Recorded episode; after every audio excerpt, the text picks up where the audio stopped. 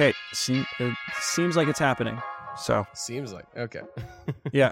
Wow, this is kind of surreal because I've been watching you guys pretty frequently. So it's kind of, I felt like I was just like watching the show or like talking to the show. Like it doesn't even feel like you guys are like real people. It feels like I'm talking to you, right? Like because I see you so often on my LinkedIn mostly. So it was kind of like us. It was like when we first chatted, it's like breaking the fourth wall. And it's like, look, exactly. I'm now talking to you personally. That's it. Exactly. I know. It was a little bit off-putting. We're famous. Yeah. To me, you are. I mean, I've been following you guys for quite a while. How did you even find us? I'm thinking of, I've started recording some of my own podcast episodes. So I just looked up like podcasts about video production, and you guys were the first that came up. And then since then I started following, and I've just been basically anytime it comes across, like sometimes I put it on just like on the side while I do other things, like the longer versions. And then obviously, like, I don't know if you've noticed, but I like and comment on pretty much every time you guys post on LinkedIn. So. Yeah, no, we stalk us constantly.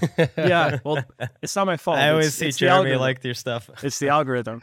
We appreciate the support. Yeah, for sure. I mean, obviously, it's motivated by my own self interest too. Like I'm trying to create more of a presence on LinkedIn. So yeah, so I'm just engaging with everyone who's kind of in my field, hoping that others see it, and so on and so forth. Yeah, well, it's definitely working. Jeremy, what do you do? Because I really don't. I've been out of the loop. Just kind of give us a little bit of a backstory and who you are and what is Rubicon's story. So I'm Jeremy. I've been making videos since I was about eight or nine. So I've done a lot of different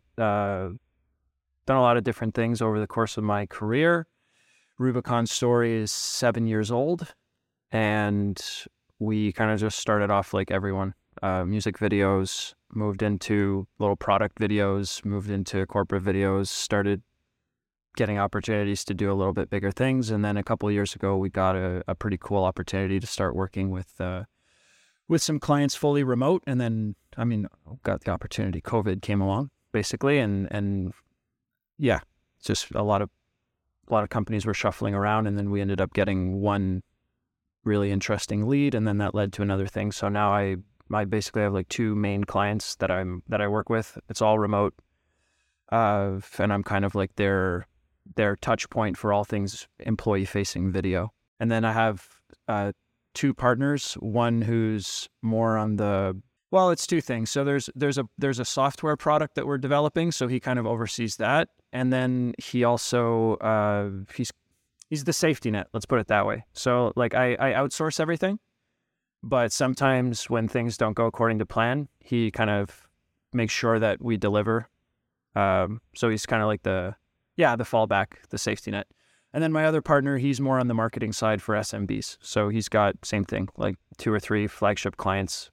We're really more like a part of our client's team. We work on the creativity with them, and then we outsource to all kinds of different partners for execution. You mentioned that you right now pretty much all the work and all the video content that you produce is all remote based for you guys. Was it forced into that because of the pandemic, or were you less remote beforehand? So I'm pretty much fully remote.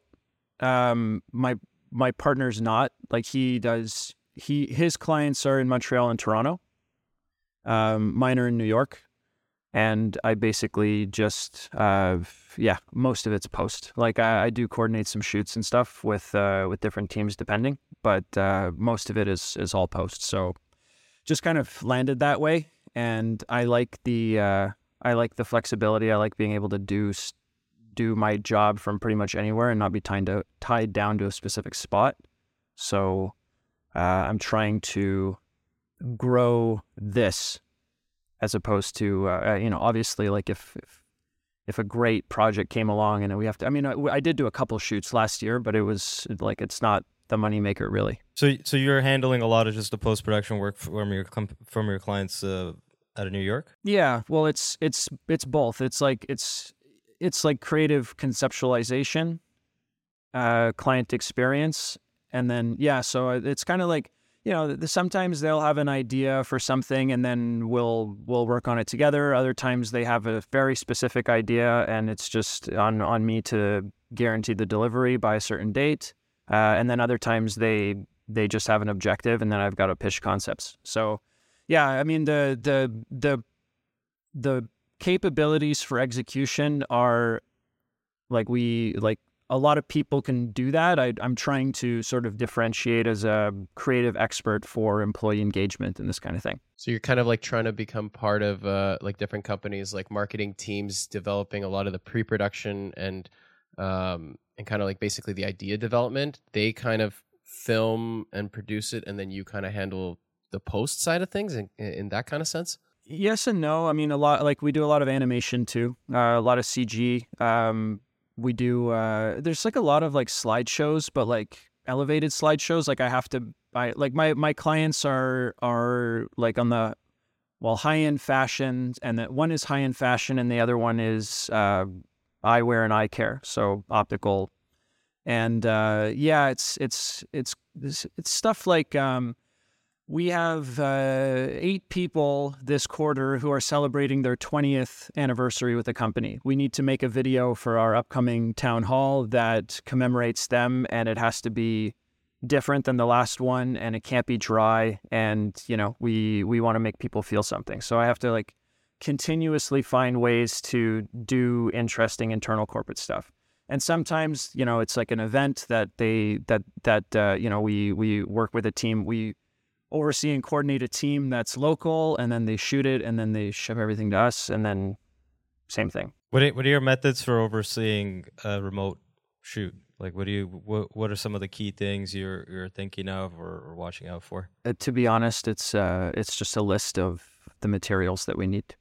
So it's teams that are used to doing event recaps and stuff. So, I mean, sometimes it's mostly event recaps then for. Like when you're doing remote? Yeah. If there's a shoot, yeah. And then the other one would be like talking heads. So, you know, so I mean, if it's a talking head, then sometimes I'll zoom into the actual shoot, but, and even like direct remotely, but for event recaps, you can't really do that. So you just kind of, I mean. Yeah, events are pretty straightforward. Yeah, that's it. Exactly. It's just kind of like, this is going to happen. This is going to happen. This is going to happen. Like, this is what the schedule. I just mean, sure yeah, it. Like so I don't work with the marketing side. I work with the internal comms side and the employee development and training side. Yeah. So a lot of the videos I do are also like employee training. It's the elevated internal content nowadays. And that's a big part of the video business that a lot of people don't really think of right off the bat when they think video. A lot of the time it's social media content, promotional material, but with a lot of big companies, they have a lot of activities that are internal between different team members that they need to communicate things, and internal video production is a big part of the business, right? Yeah, the budgets aren't very high, like compared to the marketing side, because it's not customer facing. But yeah, like, I mean, for a company that's got even like a couple hundred employees, like it's somewhat worth it. But when you start to talk about companies that have like 5 to 10 to 50,000 employees, it's a big part of it, because that's one of the most effective ways that they can engage. It's one of the most effective ways that they can sort of build an affinity with the brand. Retention is a huge issue for a lot of companies these days. You know, they're calling it like the Great Resignation. This is a couple of years old now, but it's like, it's really like a new niche, honestly. Like I think historically internal corporate videos have been known to be pretty boring, and that's kind of like my pitch. It's like, you know, you can do it the boring way, or you can do it the fun, interesting way. You're probably going to want to do it the fun, interesting way, as long as it's cost effective enough. But you know, it's always a question of, again, like it doesn't drive sales. So there's no way to really measure the ROI. It's more just like they're sitting there in the audience and they can see that the you know, people are responding positively, or like it's based on like positive comments, or like, I mean, a lot of stuff too is like even things like, oh, this person just left the company.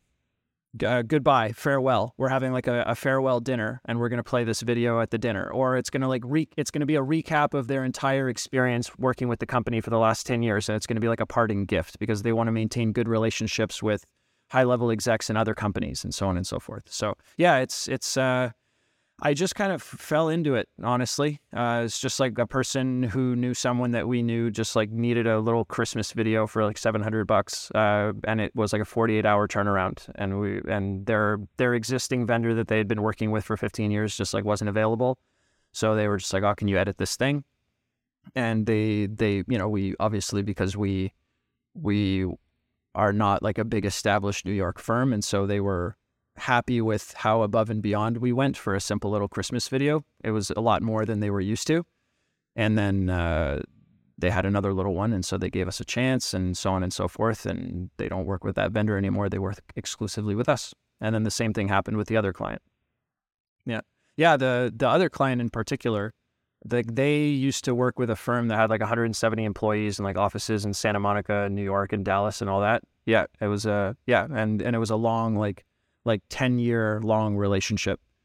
And that's the thing, is like you know, especially nowadays with the playing field becoming as leveled out as it's becoming, you always have to find a way to create some kind of wow factor if you can. It's amazing how the industry has gotten to the point now where like a big time agency that has developed long-term relationship with a client can still be under threat of losing out to even, let's say, someone who's remotely working out of their home in Montreal. Where are you based right now? Montreal, yeah. Just out of Montreal. It's like one guy versus a company of like 100 employees. It's amazing how level the playing field is nowadays, as you put it. Yeah, we're three guys with laptops, and we just talk and email. Don't let your clients hear that. Well, no, but I tell them. I mean, like, that's what I say. It's like, I'm just a guy with a laptop, and I'm here to make sure that everything goes super smoothly, and that we always deliver on time, and that it's always cool. Always creative, always, what is it? It's always creative, always responsive, always competitive. Okay. So competitive meaning competitively priced. So it's like the best bang for your buck. And the reason is because we're super lean, and we're designed for internal corporate engagement. That's kind of like what we're built for. That's your niche at this point, yeah. Yeah, that's it. And so I'm trying to find new clients, and it's not easy. It's not easy to just like do direct outreach to clients and try to get them to give you a shot. It's because it's like certain departments. What's your biggest hurdle right now with that? The biggest hurdle is, we already have a team. We already have a team that does video. And my only argument is like, yeah, but I think I could do a better job. And they're like, what, you think I'm stupid? You think I didn't hire a good team? You think you're so much better? And what am I supposed to say, you know? Yeah. Like the only thing I can say is like, yes, I'm like, we do a better job. But like that's like, well, okay, well, what, like, who do you think you are, you know? Like, I don't have like, whereas like, we can do a better job, and we do it for these guys pretty much. It's like, I don't know, how do you guys like approach a new client and like differentiate from the hundreds of thousands of video production companies? It's like, I mean, we don't really do a lot of outreach. It's more inbound leads that come to us. At the moment, yeah. And then by then we just go through our own like pitch that we've developed, right? That's it. Like, I can't think of more than two instances where we've reached out to someone and it turned into an actual gig. It's like 98% is just word of mouth. It's like knocking on the door as a salesman, asking, do you need a new vacuum cleaner? You know, most of the time people are going to be like, I have a vacuum cleaner. It's like, yeah, but this is better. Well, that's it. I have one. I don't need to spend the money to change the vacuum, because it's like, well, statistically you'll get the number. It's just, if you do it like that, it's just a numbers game. You need to have someone dedicated to it. That's it. Because yeah, it'll work. Like, out of 100, you'll get like maybe 10 that might be interested, and out of the 10, maybe like 3. But those 3 will keep you, like, they'll give you good numbers in return. So ideally, yeah. And like, they won't be interested now. They'll be interested in 2.5 years, you know? So it's like not only about hitting, like, if you happen to get them at exactly the right time where they're feeling the pain of not having a good vendor for what it is that they have in mind, and you happen to have the portfolio that proves that you can pull it off, but it's just like, it's such a crapshoot. So actually, that's why I think that content marketing is the way to go. I think LinkedIn content, I mean, exactly what you guys are doing. Put out content on a regular basis and position yourself as an expert in some kind of niche. and just invite a bunch of people that are your target customer, just invite them on LinkedIn and just keep putting out content. With those internal teams, I found that anytime in the past that Dario and I have worked with a corporation that's specifically for internal content, it was always either a referral from someone within our network, or it was just, and you actually, that was pretty much 100% of the time how it was. Or someone we worked with in the past moved into that company and needed a video partner. And that's it. But that's like one part of it. The second part of it is a timing aspect. You know, there has to be a good transitionary period, like how you managed to land that fashion client you mentioned, right? It just happened to be a timing aspect of when they needed something on a crunch basis, someone wasn't available, or their previous one wasn't available, and then you kind of stepped in. So that's really the only way to kind of do that, right? Yeah, you got to be like a crocodile, just kind of like lying in wait and then pounce when there's an opportunity. I mean, you see all kinds of gurus that are selling you these systems for generating leads and build your 5-figure video business in 4 weeks by using my 3 simple techniques. It may be, like the way to go, the way that they do it is position your, again, a niche, right? So say I make videos for early stage startups in the smart city technology space.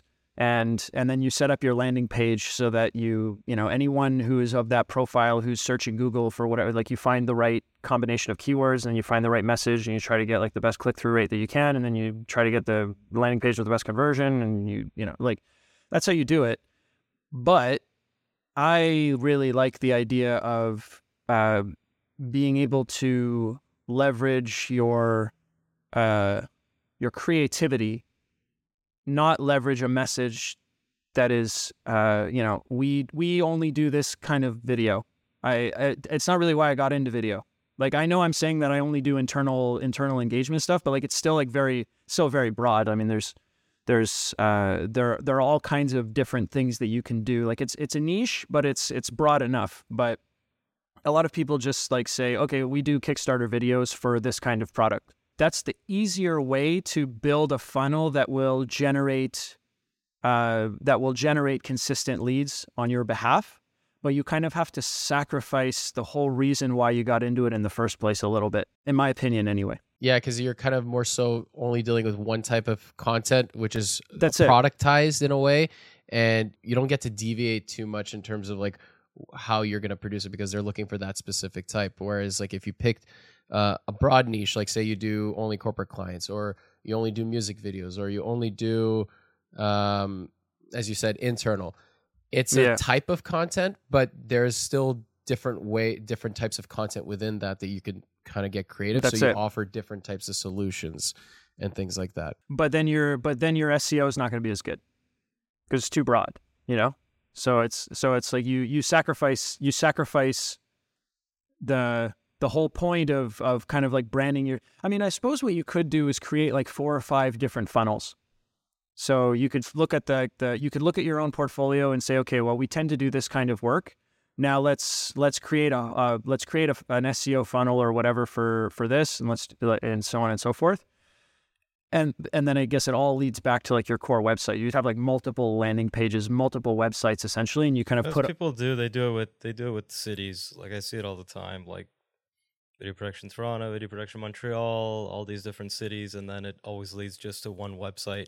And they're based in like Hong Kong. New York. Does that work? Does that work though in terms of like getting those leads? Do you know if they rank? So I guess it does work, Carol. Yeah, it's like that's it. It's like if. I mean, I see so many ads for so much shit that I can't believe that this ad is still running. I've seen it running for like 6 weeks now, 8 weeks. How can they afford to run this ad with such a generic offering or such a, like, obviously, I don't know, but if they're spending on ad spend, they must get some kind of ROI. Like it's, you know, unless, so I don't know. Have you checked out? You mentioned those sales gurus. Have you like checked out any of their stuff? Yeah. There's like most of it is geared towards people that are just starting out. So it's or people that are just. I mean, yeah, like having a video production business is really tough. Like first of all, you have to be able to make good videos and tell a good story. But then there's the whole other side of it, which is like the client relations side and the client development side, and like. Just a lot of people aren't that good at doing that. So that's what they do. They say, hey, are you having a hard time making money? I did so-and-so project for X client, and I'm going to tell you, oh yeah, and here are all these testimonials of my students, and this is the process. And they're good. I mean, that's how you do it. Like that is how you do it. It's just like, that's not what I got into it for. I didn't get into it to productize. The funny thing though is that they all say it with like the same kind of hook to kind of get people's attention. And I guess it does work, which is, are you only making like $1,000 per video project? Here's how you can make $30,000 plus a month at a minimum, yeah, right? And that's it. Retainer. Get your clients on retainer. The 0 to 100 marketing tactic, right? Yeah. Well, yeah. What is it? It's Full-Time Filmmaker is the big one with, I forget his name. Which one's that guy? You know who I'm talking about? I know who you're talking about. Yeah. He worked with this other creator back in like the early 2010s. And that's where he kind of like built his like knowledge. And then I guess a few years back, he started that Full-Time Filmmaker thing. And I think that one is definitely the biggest resource out there. And they have a lot of marketing money behind it. Yeah. It's like an academy. We had Ryan Correll on the last episode. I forget his company. Grow Your Video Business. And it's something similar to that, but he also does a podcast show similar in a way, kind of like to what we do, but he's by himself. So if you're also curious about another format, just with one person, maybe if you want, you could check him out as well. Yeah, absolutely. Did you just record the episode or did you just release it? We just record. We recorded it last week, so it'll be another week or so before it's released. Yeah. So how often do you guys do this? Infrequently. Like it depends on how many people we get lined up, but sometimes we get like we try to do it on a weekly basis. Have like maybe one guest per week. We've been thinking about maybe trying to do maybe more than that here and there, but it really depends on how busy we are, who's available, who we've gotten in touch with, and we're trying to reach out to people in different countries too now. So like, what percentage reach out to you to be on? Like I reached out to you to be on. As of now, 1%. You are you serious? Yeah. Yeah. What is it with people? Like, but that's the other thing. No, but actually, like the.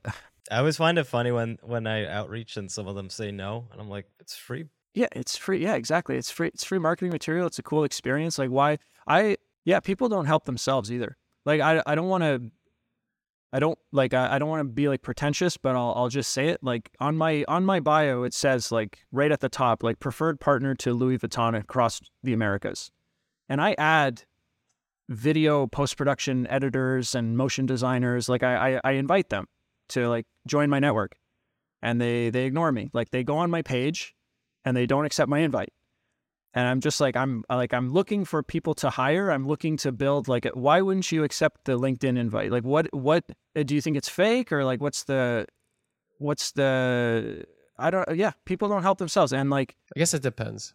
Honestly, I think it depends. Sometimes people might be either thinking like, oh, this isn't the type of work that I want to do, so I don't see any value in it. Or like in our case, when we reach out to guests to join onto the show, I think it's probably just a simple thing where it's just like they're not interested in it, or they might not be comfortable talking about their story on camera as well. Like I think Dario, you and I have like joked, just like, oh, maybe they have something to hide, you know? That's what I always think. Well, I was like, what shady thing are you? What is your shady business practice? Yeah, well, in Montreal, a lot of companies started off with some pretty shady kind of content. Really? There's quite a few studios. Yeah, there's quite a few studios here. Story time? Well, just adult content. A lot of studios that have. I was thinking like mafia related stuff. I don't know why. I don't know, mafia related stuff too. Those two things are completely intertwined. Oh yeah, there's a couple videos for like the construction business that was like 100%. Yeah, yeah, but I mean, like I even know some people that are super open about it. They're like, yeah, we got started doing this kind of content, and we built up our studio. We were able to afford all kinds of cool gear, and then we leveraged that gear to move over into another kind of video. Yeah. Everyone we know started out on weddings. No one we know started out on OnlyFans and moved on from there. What is this like a Montreal only trend or something? Because we've never heard about this before. I wonder now. Really? It might be because, you know, MindGeek. That's funny that we're talking about this on your podcast. But so MindGeek is the They own and control about 90% of pornographic content in North America, and it's a Montreal-based company. There's like 1,500 employees down the street that like work in this firm, and so there's just a lot of that. There is just a lot of that here, and so you've got all kinds of companies that kind of work for them or know them. Oh, okay, interesting.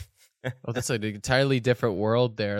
It's just funny because like I even see some people who like put it on their LinkedIn, like it's like video editor at MindGeek. Yeah. Or like, yeah. Well, when you think about it, like when people put that kind of stuff on LinkedIn, like when you say video editor at MindGeek, that's not the first thing that you think their business is going to be about when you think about it. Thank God they named it MindGeek because it's very... You know what I was thinking when you... Some tech company. I was thinking Geek Squad. Of course, yeah. Geek Squad at Best Buy. I'm like, oh, okay, it must be Geek Squad or whatever. Nope. It's a different type of geek. They're very crafty. Different type of mind. Different type of geek. So, yeah. It's... anyway, but it reminds me of a few conversations that I've had. And then also, yeah, of course, like there's, mob kids who...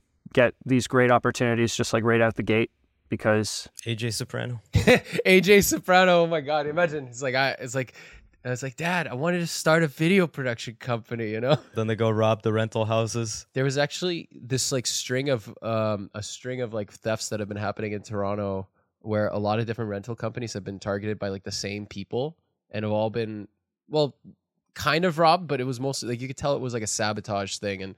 And, it's a crazy thing that's happening here right now. I wonder what the next place is going to be hit. Well, there's insurance. Thank God for that, right? Yeah. Well, yeah, but I'm saying like if you have a bunch of equipment and anyway, that's what it is, right? It's like you run the rental house and then someone comes and robs your rental house and then you make a claim with the insurance, but really like you're in on it with it might be something like that also. No. They've been doing it to too many people. It's definitely not that. Really, just like gear thieves. Yeah, It's like they're targeting one after the other. Wow. Yeah. That's amazing. That could maybe have been the case if it was just like a single production company, but seven rental houses. Yeah, and the funny thing is the same people's faces are on every single camera, so it's not like their identities are hidden or anything like that, but... Oh, wow, okay, so they're like fugitives on the run. I don't know about that. It's Canada. Even if they get caught, they'll be out by like 9 a.m. the next day. Yeah,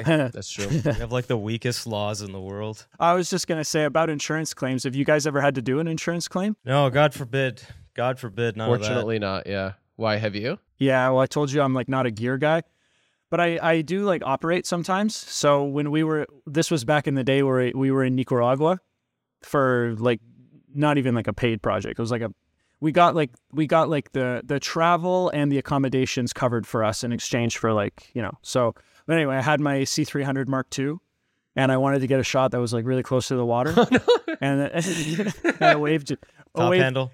Yeah, exactly. Top handle. And I was like, oh, this is so epic. The closer you get to the horizon, the more dramatic it is. And yeah, there's just this huge, like a rogue wave, not a rogue wave, just a wave. It's just like, it's not even a wave. And it just came in. It was like, bloop, bloop.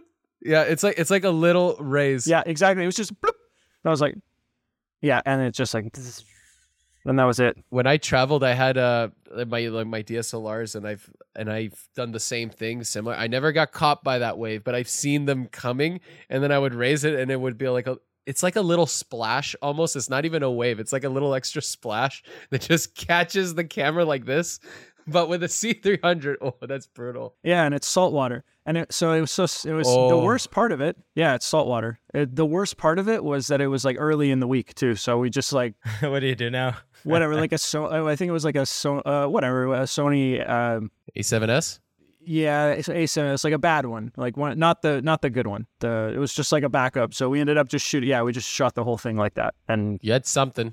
Yeah, we had something, but like nobody was happy. I hope you had like 30 batteries for the trip. Yeah, why? Because they run out quick. Definitely wasn't the third one, so it must have been either one or two, and the battery life on those stunk. Yeah, they were terrible. Like you would need it at least like 8 to 10 batteries a day just to get through the day, and you'd have to keep like charging them.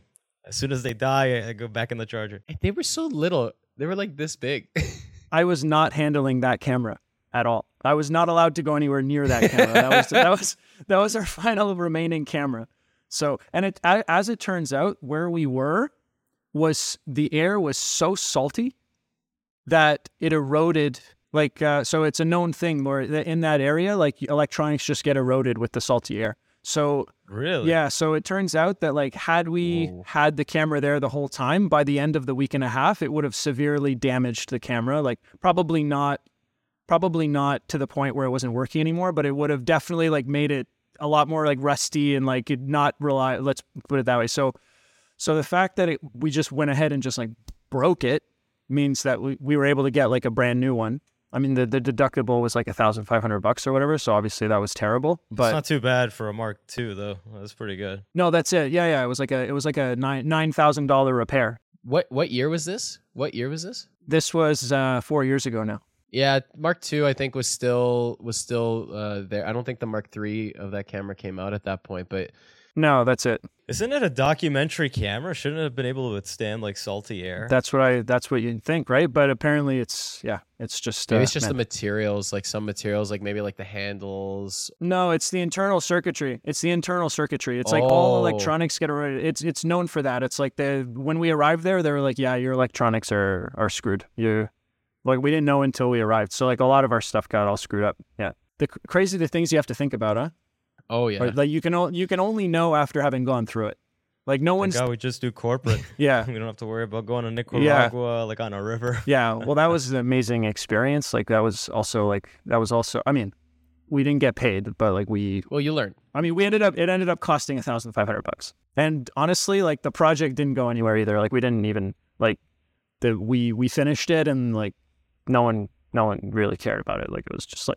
Join the club. It was a non-result, yeah. That sometimes happens, but, you know, at the very least, you were in Nicaragua for a week, you at least got to enjoy a little bit, right? Yeah, it was fun. Well, it was like a hostel.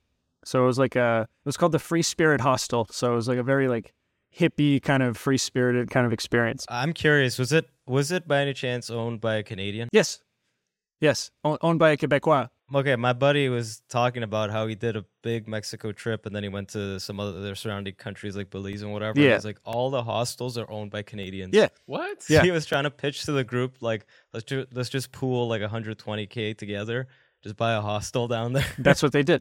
And they're just as an investment property. Yeah, and they're doing great. It's all Canadians that own them. Yeah. Yeah.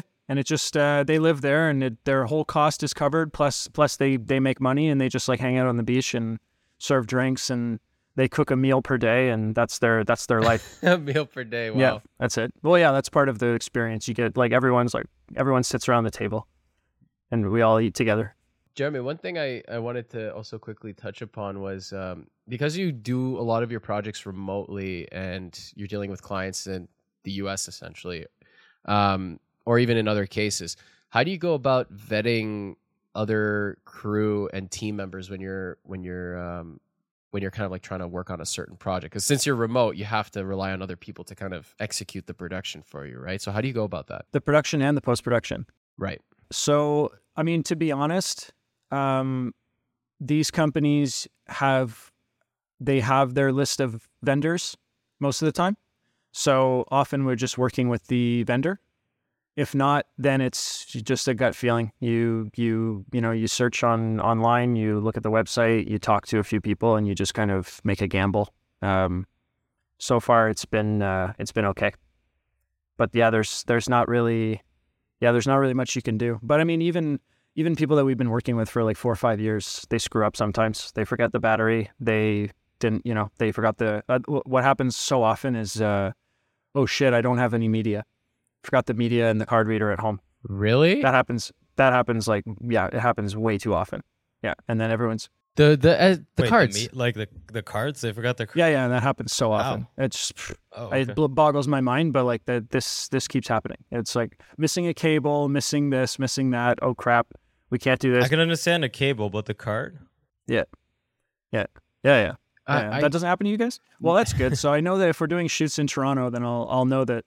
You guys have a perfect track record with not forgetting. Yeah. Or not the cards at least. You gotta have the cards. Right. Dario and I are gonna have to be like double checking like lists with our team now. It's like, okay, make sure everything. There's your niche on the landing page. You just like you reliable. Say like, we do not forget. Yeah, exactly. We don't forget our media. That's interesting. I mean, like sometimes like a cable might be forgotten, but then you're able to figure out solutions on set to as if it's not a big deal. But memory cards, that is. that I've never seen happen with anyone we've worked with. I have a question on the, like a more technical question in terms of like, okay, you're dealing with a US client. What's your financial process for that? Like, do you have like a US account set up? We should. TD or whatever. We should. Just have them pay. Oh, so you have them convert. Like, what do you do? Converts. You get like, let's say $1,000 US from them. You just go to your bank and they just convert it over there. Like, how's that work? Yeah, it's, we spoke to our accountants earlier this year. And I'm switching the way we're doing things. We're going to start working. We're going to start using Wise, because TD is just. It made me sick to know how much we lost on conversion fees. Forex. What is it? Foreign exchange. Oh yes. Because basically, like he told us the figure that if we had been using Wise and not going with TD, he gave us the figure of what we would have saved over the last 2 years. Yeah, and it was a full-time salary for somebody for a year. Yeah, it was in the lower mid five-figure range of just purely of transaction fees. Yeah, no, just transaction fees, just like yeah, exactly, Forex. Wow. Yeah, so why don't you open up a U.S. account? And then you could just pull the money out and then maybe go to a foreign currency exchange place and just... So apparently the good setup is Wise, apparently. So Wise? Yeah, Wise? So the Wise is just like an internet... It's a fintech... it's like a new fintech thing that's just... essentially, I mean, it's for foreign transactions. Mm-hmm. And... Or it's a bank account, pretty much. So, because that's the thing, is like... There, so apparently there's like the exchange rates that the banks charge, and then there's the actual exchange rate, right? Yeah. So mm-hmm. The bank charges you a certain amount, then that's the difference, and that's their margin. So Wise basically just like cuts out like 95% of that, and that's their. So they'll still take a little bit, but it's like way, way less. That's literally all it is. And so apparently it's becoming, but the problem is that because it's a new platform, like it's not super reliable. Like I've heard some pretty bad things about it. Ooh. But you know, if the amount they're sending you is pretty high, like I don't know, over 20, 50K, then you can actually ask the bank to give you a better rate on it. Yeah. You mean like reach out?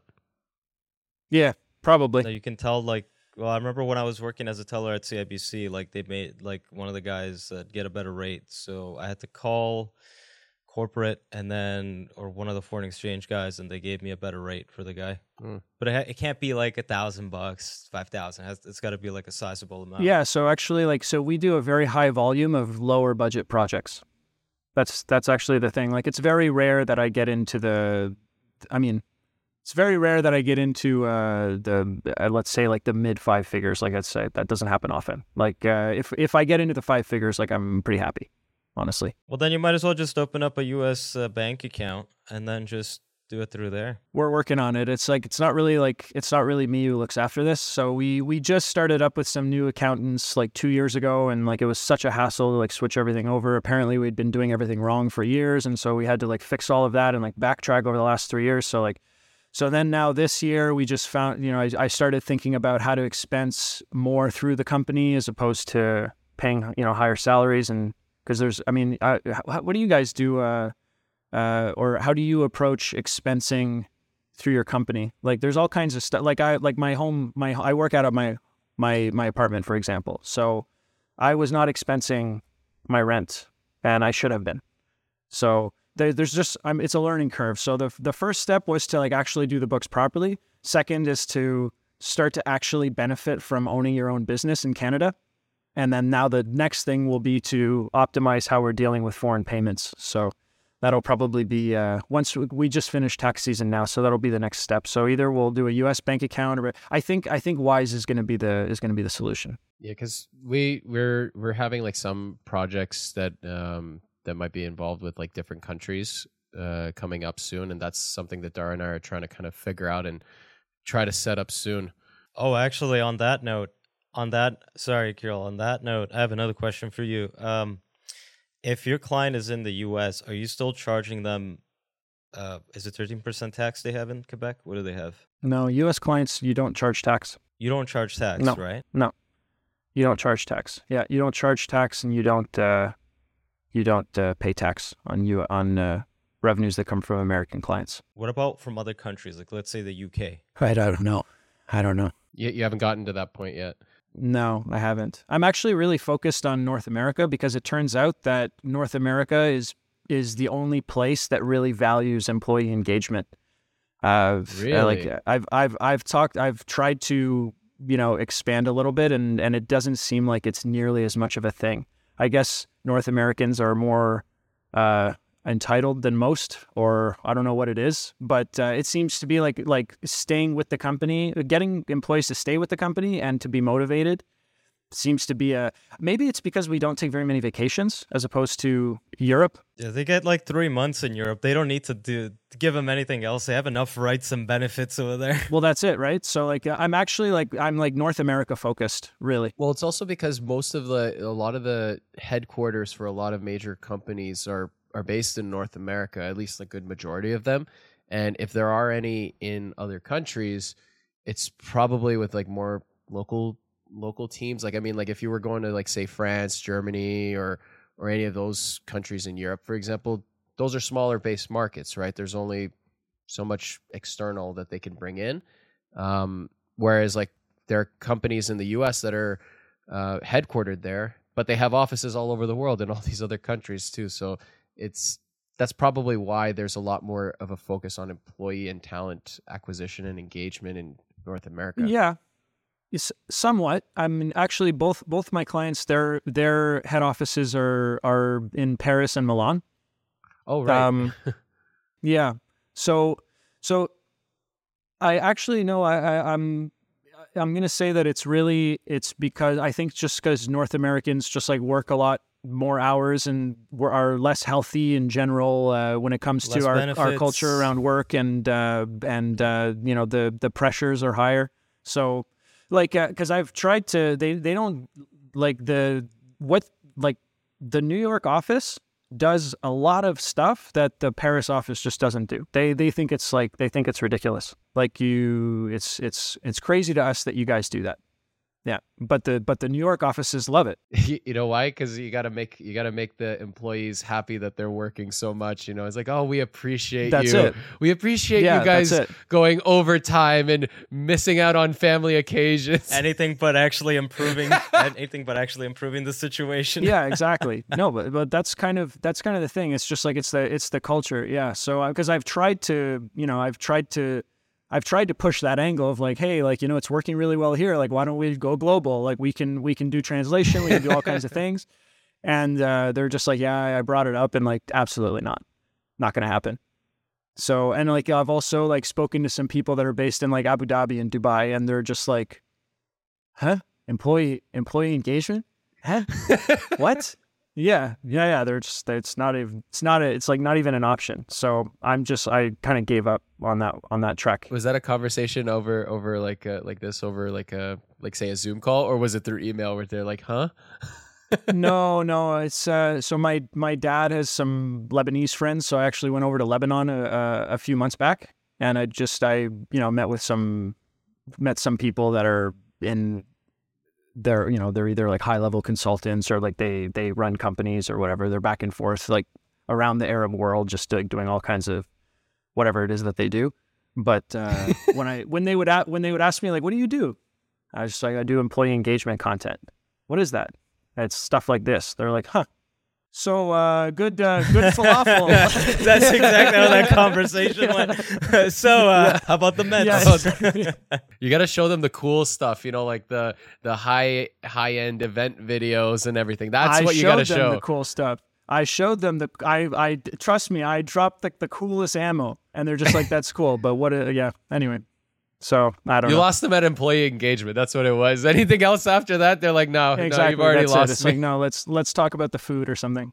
So that's that. But, you know, I mean, it's like my dream is not this. Like my dream is to, you know, I always wanted to do, I always wanted to direct TV shows. Like I got into TV shows and movies. Like I got into this kind of thing because I first saw the making of documentary of Pirates of the Caribbean. when I was like 11, right? You know, when the DVDs started coming out with those behind the scenes featurettes, I feel like that inspired a whole wave of people who wanted to make movies, is when those DVDs came out with the behind the scenes featurettes and people actually saw the process behind movies. I think there's just a lot of people in our age group that just kind of got bitten by the bug at, you know, the age of like 10, 11, 12 or whatever. And that's always what I wanted to get into it for. Like I even moved to LA for a year and a half. And tried to, because I did my school in the States, so I had like a year of a student visa, and I moved out there, and I wanted to be like in that entertainment world. And obviously, like my visa expired, I wasn't able to stick around, and I'm happy I didn't. But I'm still kind of going after it. Like I'm still developing entertainment IPs on the side when I can, and trying to put like a bit of a portfolio together. And then when I have a slate of projects, then I'll start to invest in actually going to these events and film festivals and markets and stuff, and try, because I think you got to do it for a couple of years consistently. So you got to travel to all of the places and meet people and so on and so forth.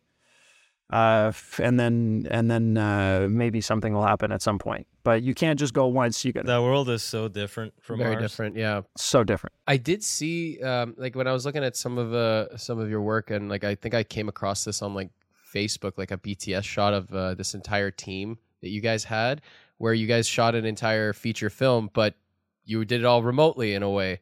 Like, was that the case, or was there another story behind that? So when I say like I'm fully remote, like that's pretty recent. It's only since COVID started, and this is kind of like this is the way that I make money, right? But when we started out, we were doing all kinds of local shoots, and I mean my partner still does local shoots. But I guess maybe you saw a shot from, like, I have done features in the past, and I have done, we did a TV pilot where we got all kinds of gear sponsorships, and we, you know, it was like a 3.5-week shoot, and it was, we were working with actors and everything. I was pursuing that very adamantly early on. Like I produced and directed my first feature when I was 20. Oh, wow. And did the full film festival circuit, and, you know, submitted to 50 and only got into 4, and none of them were really that relevant. And I did learn a lot about that side of the business, but, yeah, just, you know, it's just really, really hard to break into. Make money out of it.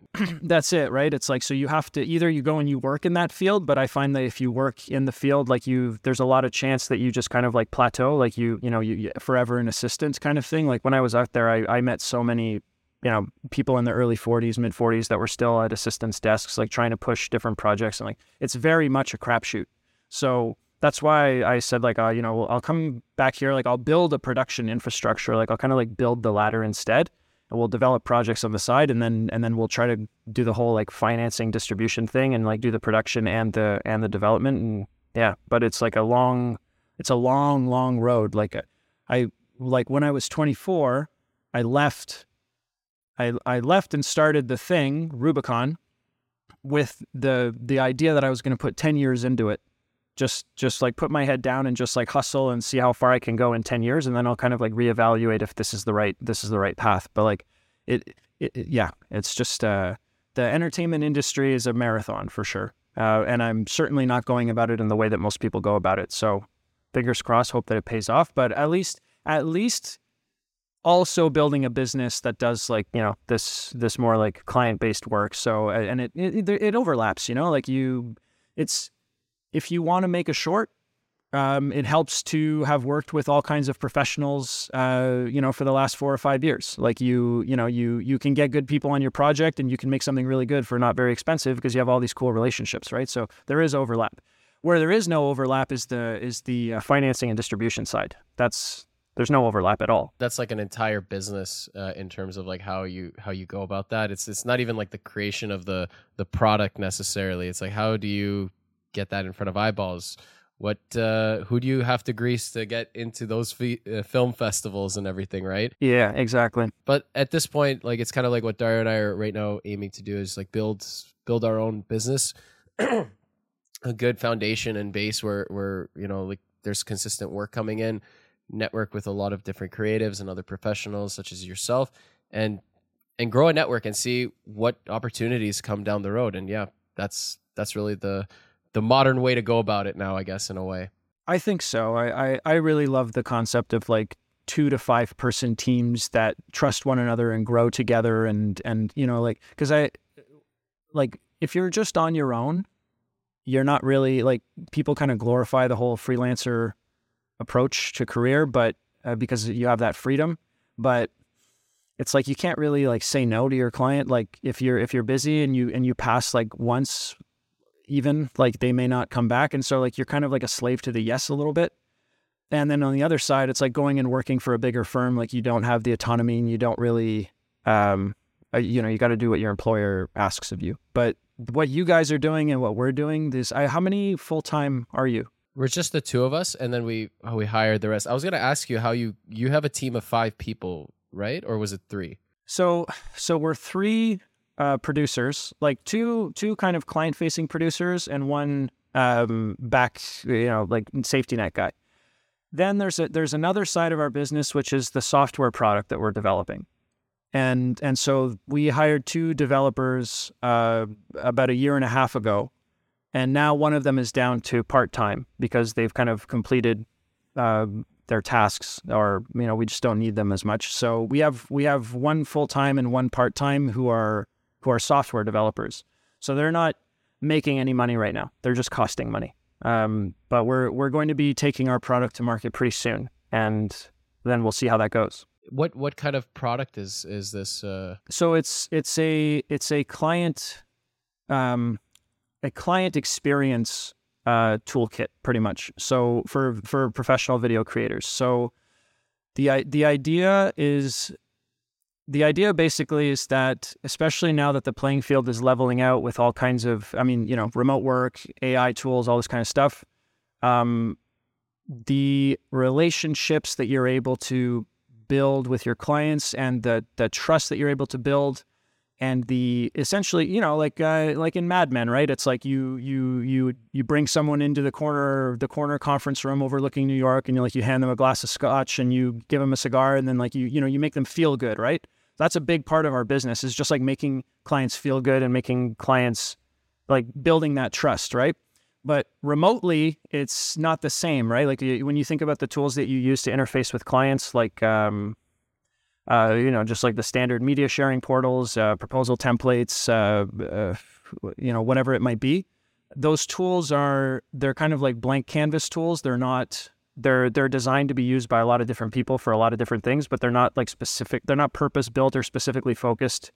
They're not designed to make it easier for video professionals to communicate their vision, their pricing, their process in a kind of seamless way with an elevated client experience, like through an elevated client experience. So it's kind of like, how do you get the Mad Men effect, but remote, through just by kind of like improving the way that you communicate and deliver client experience around your project, all the way from like the first touch point to the very end, and so on and so forth. So we bring a lot of different, it's like a lot of different gadgets that we kind of, it's like a Swiss Army knife a little bit, like with all kinds of interconnected gadgets that help you avoid all kinds of issues around misalignment, miscommunication, these kinds of things. Because I felt like there was a lot of stuff that I wanted to be able to do, and a lot of ways that I wanted to be able to communicate that I couldn't using the existing tools. So that's where the idea came from. And then, you know, we put some Figmas together. We did about 75 customer interviews. We kind of honed in on what features people thought were particularly innovative or could be potentially useful. And we believed in it enough to start developing the thing. So we actually raised money from, we got a bunch of public financing for it. And I've been working on this thing for like 2.5 years now. I'm sure this will be like a useful tool for a lot of like creators, especially people who are just trying to kind of learn the business side of things. So, I mean, yeah, like we'll look forward to seeing it as it comes out. Yeah, it's a client. It's for client facing, yeah. Basically. It's a client experience toolkit. Yeah, exactly. So, and you know, I've been using it myself for the last 6 months. Like, it's buggy, and it's like, so, you know, we're getting it to the point where it's ready to take to market. But it's like, I've made I've made more money just in the way that I'm able to present things. Yeah, it's all client experience, and if that's essentially what we're all doing. Like anytime Dario or myself like jump on a call with a client, you know, that is an experience touch point with a client or anyone that you're working with. You have to make it good, and you know you got to try to use and find other tools that can help you. But no, that's cool. We'll see. Looking forward to seeing the finished product. Yeah, I'm looking forward to seeing how people respond for sure. We've been building it according to what we want. It's not really the way you're supposed to go about it. You're supposed to make something and then iterate based on customer feedback. But it's a long process. You can't get it done all at once. It's like you launch and then you improve over time. But that's it. So that's where the two other employees are. Nice. Yeah, nimble teams are really the way to go when you're starting out. So that's it makes sense. Well, I mean, like even just the idea of having full-time employees in your studio, I really like the idea of 2 to 5 person teams, many different 2 to 5 person teams, and they're all kind of like interconnected in a smart way and smart collaboration. That's all tech enabled. I think that's really the future. I think big firms are not really I think it just costs a lot more to get the same level of innovation and dedication and care. And I understand why big firms exist. It's because of trust, right? So it's like once you earn the trust, then you get more opportunities, and then you get to build trust more and more as the opportunities that you've gotten then allow you to attract new opportunities, and so on and so forth. And eventually, these opportunities all kind of consolidate around a few. Right, it's like 90% of the budget goes to like 10% of the agencies, and like 90% of the spend goes to 10% of the agencies. It's because the stakes get high, and and there's only a certain amount of firms that have the trust, right? So I understand why it is the way it is, but I think given what's possible now with platforms and everything, I feel like there's a huge boom in solopreneurship, and you know, and everybody's able to become an expert in their own niche or their own field, and everyone's able to produce content and get it out there. And so I'm hoping that more and more the opportunity distribution becomes a little bit more democratized.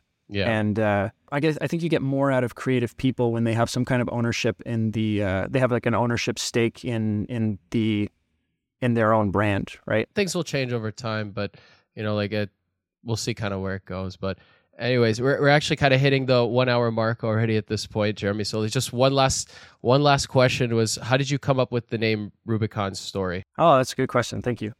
So so it's based on the story from antiquity. So there was a moment where Caesar was kind of while he was off, you know, conquering all the barbarians and stuff, and then at one point Rome started to sort of collapse in a pool of debauchery. And so he brought part of his army back, and the idea was to purge the city and kind of clean up, basically. So it's just this like big like internal massacre of his own people. And there's a very famous moment where his army was crossing the Rubicon River, which is a very small little nothing river. But as they were crossing the river, he famously said, "The die is cast." The die is cast means we've passed the point of no return. We've committed to doing this, and there's no going back. And come hell or high water, we will see this through. And so that really, that's what the idea of Rubicon. I mean, and the Rubicon story is a known story. Like the Rubicon means to pass the point of no return. So I believe that if you're going to be successful in this industry, you cannot have a plan B. You have to have nothing but a plan A. And you need to be ready to put yourself in a situation where you're really feeling the pressure, because otherwise you will not have the fortitude to break through the barriers and actually reach the promised land. So one person who I really look up to is Shonda Rhimes. And Shonda Rhimes, basically, she said, if there's anything else that you even kind of want to do, do that. Yeah. So just focus on the one goal and then that's it, right? Yeah. And even if you kind of are interested in something else, that means that you don't have what it takes to actually make it in this thing. You have to be laser focused. Nothing else is an option. And, you know, don't give up because you have nowhere else to go. And I like that. Of course, it's extreme. So I'm not saying that practically speaking, this is the right way for everybody, but there's something to be said about that deep commitment and not giving yourself an out, that cutting ties to it. It's the idea behind it, which is interesting. So cool. Thanks for sharing. So that's Rubicon. Like yeah. That's awesome. That's man. It. Nice. Yeah. Well, Jeremy, thanks for joining us on the show, man. That's been great. Of course. Thanks so much for having me. And it was really, really nice to meet you guys. And also I I'm going to keep engaging with what you guys are doing. I think it's awesome. And, I would love to, have an opportunity to work together at some point. I'm always kind of keeping my, ear to the floor for opportunities to work with people, and I think you guys would be pretty high on the list. Let's put it that way, because I just keep it on your head. Yeah, I think anyway. Just it's cool. Like I love it when people take initiative to actually do something different, and yeah, I think you guys are fantastic. Appreciate it, man. Thanks. Yeah. All right. Cool. Thank you, Jeremy. We'll keep in touch and take care. You got it. Thank you.